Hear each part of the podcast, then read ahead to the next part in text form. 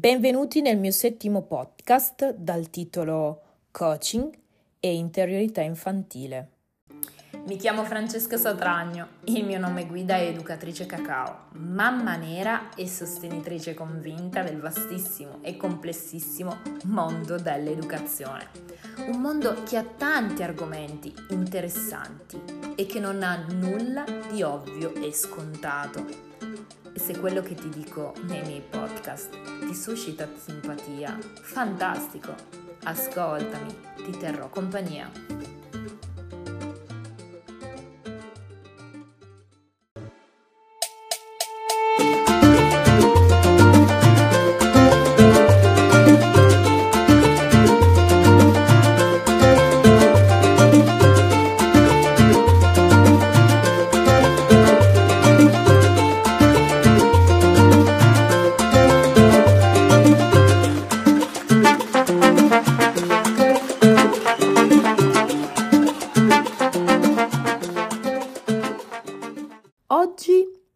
Scopriremo come prenderci cura dell'interiorità di un bambino attraverso pratiche di coaching spiegate da Daniela Marigo, che è una life coach e una formatrice teatrale e si occupa di relazioni e conflitti familiari. È una meravigliosa mamma di due splendide bambine e ho avuto l'occasione di conoscerla e scoprire la sua pagina precisa e dettagliata dal nome The Good Art. Questo nome fa riferimento alla pedagogia teatrale. L'arte e la creatività ci vengono incontro per promuovere l'educazione emozionale in noi stessi e nelle relazioni con gli altri. Daniela, ciao, presentati e spiegaci che cosa fai.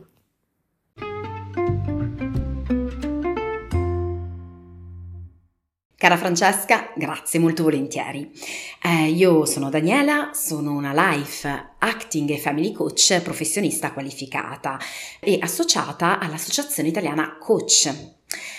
Sono anche laureata in ambito sanitario e sono stata per molti anni anche attrice, speaker e formatrice teatrale. Nello specifico ho acquisito una formazione in ambito educativo e pedagogico proprio di recente, oltre alla classica formazione nelle scuole di recitazione di Milano. Io mi occupo di aiutare le persone che stanno vivendo una situazione difficile e di disagio personale nel lavoro e in famiglia a trovare le risorse per riprendere in mano la, la propria vita attraverso sessioni che includono un percorso normalmente di breve durata. Eh, sostengo le persone quindi al raggiungimento di obiettivi personali e professionali e nella risoluzione di problemi anche di qualsiasi natura, risoluzione di conflitti, l'aumento dell'autostima, di fiducia verso l'altro, di potenziamento delle proprie abilità.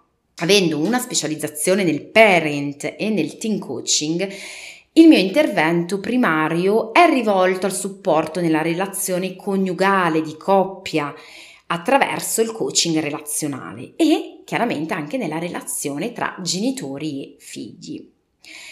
Le mie competenze in ambito artistico eh, contribuiscono all'acquisizione delle competenze, quelle chiamate trasversali, tra le quali appunto le competenze emotive, le soft skills.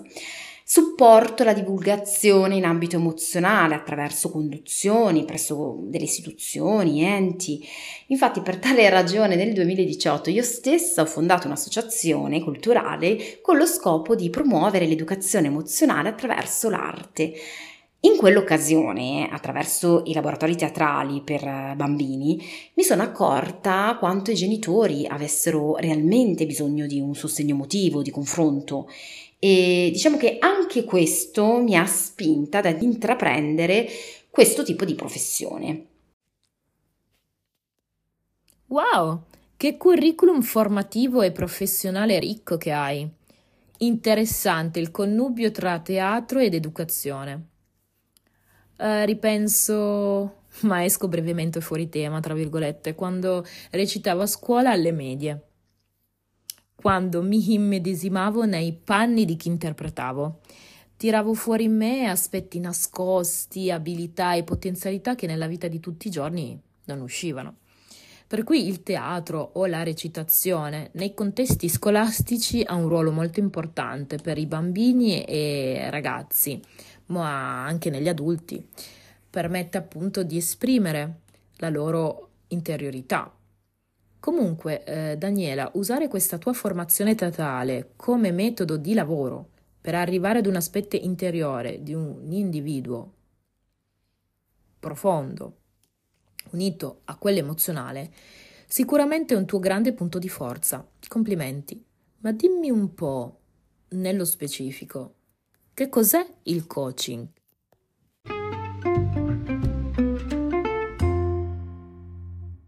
Dunque, in linea teorica, che cos'è il coaching? Abbiamo il riferimento normativo che indica che si tratta appunto di un'attività professionale erogata da un soggetto denominato coach che si avvale di metodi del coaching con il fine di aiutare il cliente denominato coach nel raggiungimento dei suoi obiettivi. Quindi, nella pratica, si tratta di aiutare il coach attraverso un processo maietico, quindi domande, mm? ma non domande qualsiasi naturalmente, ma eh, la famosa giusta domanda, no? Quella domanda che fa dire, ah, a questo non avevo pensato. Il coaching eh, parte dal presupposto che la risposta è dentro di te, in quanto si pone proprio come prerogativa che tu hai già tutte le risorse necessarie per fronteggiare un problema o raggiungere un obiettivo e qualora ciò non dovesse verificarsi, o meglio, queste risorse, queste competenze, queste abilità non fossero sufficienti per raggiungere lo scopo, allora, grazie anche al potenziamento con attività specifiche, si aiuta il coach ad ottenere il risultato eh, sperato. Il concetto è chiaramente di ricerca interiore, di conoscenza di sé, con la prerogativa che è necessario mettersi in gioco. Il coach mh, mm, non è una guida, il coach ti aiuta proprio a vedere delle zone di ombra, quindi ti fa luce dove eh, tu pensi di non avere le potenzialità, di non, av- di non avere le capacità, le abilità, um, oppure dove è un tassello mancante, oppure è dove invece bisogna andare, diciamo, a potenziare un po' di più eh, quelle risorse che servono per eh, fronteggiare il problema o eh, raggiungere appunto il, il, proprio obiettivo. Ecco. E questo si può fare in ogni ambito, in ambito personale, di ricerca interiore, in ambito coniugale, quindi in famiglia, nella relazione tra genitori e figli, poi vedremo nello specifico in quali aspetti, e anche eh, per gli obiettivi appunto che possono essere professionali per raggiungere un determinato obiettivo di carriera. Hai detto una frase che ha catturato la mia attenzione. La risposta è dentro di te. Questa frase mi ricorda tanto il lavoro che facciamo noi educatori ed educatrici con i bambini. Come hai detto tu, anche noi abbiamo questo ruolo di condurre i bambini a sviluppare caratteristiche già preesistenti in loro. Come diceva Vygotsky, psicologo dello sviluppo bielorusso, l'insegnante deve assumere il ruolo di facilitatore, non di fornitore di contenuti. Infatti aveva un sacco ragione. L'educatore accompagna il bambino lungo il suo sentiero di scoperte ed ostacoli, di punti talvolta in cui sta fermo e momenti in cui riparte più forte di prima, aiutandolo a sviluppare, come dici tu appunto, il suo potenziale e come appunto dice Vygotsky, non concentrarsi solo ed esclusivamente sul suo stato attuale, ma sulle sue potenzialità, uh, di concentrarsi appunto su una zona mh, mm, specifica che, come dice Vygotsky, zona di sviluppo prossimale. La chiama così appunto perché è una zona in cui il bambino, o meglio l'individuo, si muove, è in continuo movimento e si organizza per crearsi e compiersi e arrivare a costruire nuovi orizzonti e nuove abilità e capacità che arricchiscono la sua identità. Quali sono i metodi e le modalità che possono usare i genitori per rispettare i loro figli e la loro interiorità?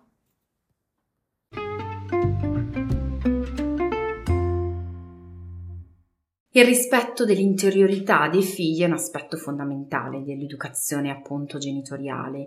Consentire ai bambini di esprimere i propri sentimenti, pensieri, desideri in modo autentico e senza giudizio può favorire appunto lo sviluppo di una sana autostima, fiducia in se stessi, maggiore consapevolezza appunto di sé. In questo contesto il coaching può essere un prezioso strumento per i genitori che desiderano coltivare un ambiente proprio di rispetto di rispetto reciproco e consentire ai loro bimbi di esprimere la propria interiorità in modo pieno. Cara Francesca, mi chiedi dei metodi, delle modalità che possono usare i genitori. Allora, innanzitutto, la prima cosa è praticare l'ascolto attivo, ovvero l'ascolto attivo è una competenza mm, fondamentale che consiste nell'essere presenti, concentrati quando i figli parlano, ma senza interromperli e soprattutto senza giudicarli. I genitori possono dimostrare proprio eh, un genuino, chiamiamolo così, genuino interesse per ciò che i loro figli stanno comunicando, ponendo appunto delle domande, riflettendo le emozioni che i loro bambini stanno esprimendo in uno spazio che noi dobbiamo considerare sicuro per loro. E in riferimento a questo, la seconda appunto cosa da fare è proprio quello di validare i sentimenti dei, dei bambini. Quindi i genitori possono insegnare ai loro figli a riconoscere, comprendere le proprie emozioni. Utilizzando quindi il coaching, i genitori possono aiutare i loro figli a esplorare i sentimenti che stanno vivendo senza negarli o minimizzarli. La validazione dei sentimenti contribuisce appunto a creare un ambiente in cui i bambini si sentono accolti, accolti e compresi, eh, favorendo quindi la fiducia, la comunicazione, perché credetemi, questo è molto importante per non farli sentire poi inadeguati, soprattutto in età adolescenziale. 3. Promuovere l'autonomia decisionale. Quindi il coaching genitoriale si concentra sull'incoraggiare l'autonomia dei figli, nel prendere poi delle decisioni chiaramente appropriate alla loro età, al loro sviluppo cognitivo, quindi i genitori possono fornire, supportare e guidare i figli attraverso il processo decisionale, aiutandoli a riflettere sugli aspetti positivi e negativi delle loro scelte e a valutare le conseguenze. Questo cosa significa? Significa che consentire ai figli di prendere decisioni autonome rafforza il senso di responsabilità e promuove l'autostima. Quindi cresciamo delle persone responsabili, che si prendono la responsabilità delle proprie azioni. Oh, guarda, ho appena visto un video di Paolo Crepè che dice arrangiati, sei intelligente, lo puoi fare, perché noi facevamo così. Ecco, io dico, il concetto non è questo, cioè non è perché noi facevamo così, ci arrangiavamo e allora lo devono fare anche loro. Ma in quel arrangiati significa io ho fiducia in te, nelle tue possibilità e so che ce la puoi fare.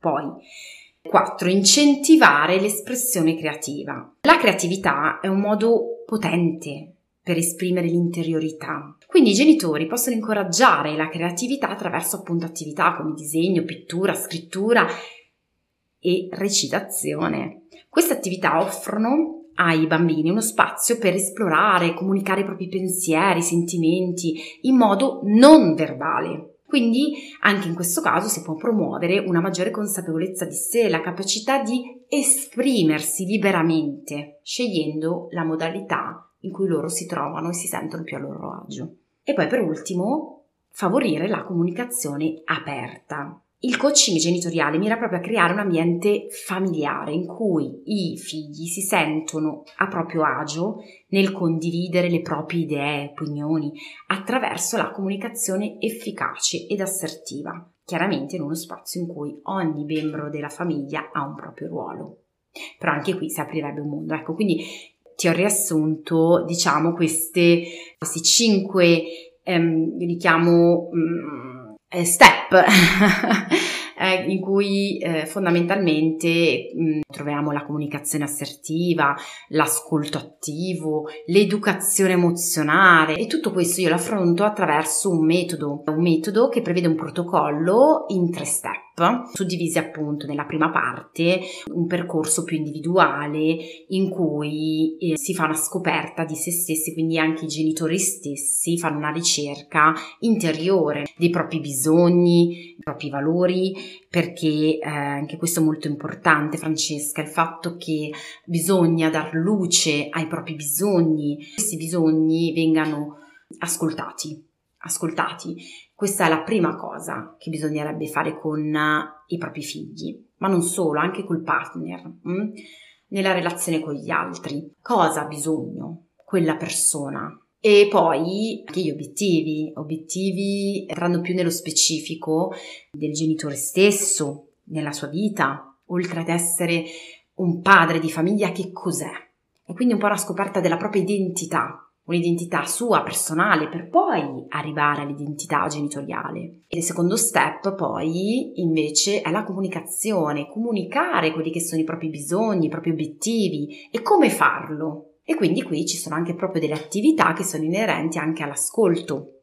E per ultimo poi si va ad affrontare nello specifico il terzo step invece quello che riguarda la relazione genitoriale. Quindi una volta che si è scoperti nel primo step chi si è, e poi nel secondo step il comunicare che cosa sia e come farlo. Il terzo step prevede proprio invece la scoperta più specifica di che tipo di genitore essere, quale stile educativo adottare per entrare in connessione con il proprio bambino. Ecco, questo è un metodo che io ho sviluppato, che intraprendo con i miei coach, sia nella relazione con se stessi, eh, il percorso è personalizzato, quindi poi viene adattato alla persona, poi sia nella coppia e poi nella famiglia. E più si includono anche in, per quanto riguarda la famiglia, delle attività di pedagogia teatrale da fare per creare più connessione emotiva. Ecco, spero di essere stata chiara, io ti ringrazio per questa eh, intervista e eh, ci sentiamo alla prossima. Ciao Francesca, grazie di tutto. Sì, sì, sì, sì. L'ascolto attivo è molto importante, hai ragione.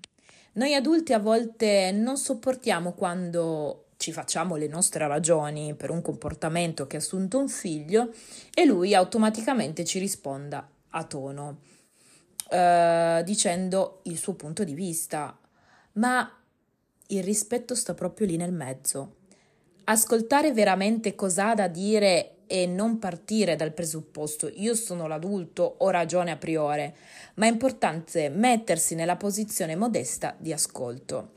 Dico modesta perché in primis eh, noi ab- dobbiamo partire da una forma mentis più umile e di rispetto nei confronti dei bambini e assumere un atteggiamento meno di superiorità a priori. Sì, devo dire che arrangiati inteso ho fiducia in te dal arrangiati inteso fai da solo, fai come ti pare è ben diverso. Io preferirei una linea un po' più morbida del tipo, sai che se fai eh, una cosa, sai che la puoi fare e come in ogni cosa, qualsiasi sia il risultato accaduto, positivo o negativo, ci sarà e avrà delle conseguenze ma non inteso in termini di minaccia o punizione della serie se cadi ti do anche il resto, ma inteso nel senso che ogni azione eh, comporta una conseguenza. Ed è importante che il bambino o il ragazzino, il ragazzo, l'adolescenza lo sappia, così da assumersi appunto, come dici tu, questa benedetta responsabilità. Che siamo onesti però, quante volte noi adulti ci prendiamo sovente la responsabilità totale delle nostre azioni? Hmm. Concordo sul validare le emozioni. Se ci pensi, Daniela, il mondo del bambino e dell'adulto non sono così distanti come spesso si crede. Alla fine, se ci pensiamo bene, abbiamo tanti bisogni in comune, quale ad esempio il bisogno di essere visti, ascoltati e capiti, e quindi avere qualcuno che legittimi al meglio le nostre emozioni. Grazie infinite per averci portato nel tuo mondo del coaching, di cui ho sentito parlare tanto, ma non ho mai avuto l'occasione nel conoscerlo nel dettaglio. Grazie a voi e a tutti quelli che ci hanno ascoltato. Vi lascio al prossimo podcast e al prossimo professionista. Ciao! Seguimi in questo percorso di podcast, ti illuminerò la strada. E se mi volessi scrivere o contattare, mi trovi su Instagram, chiocciolina educatrice.cacao. Ti aspetto.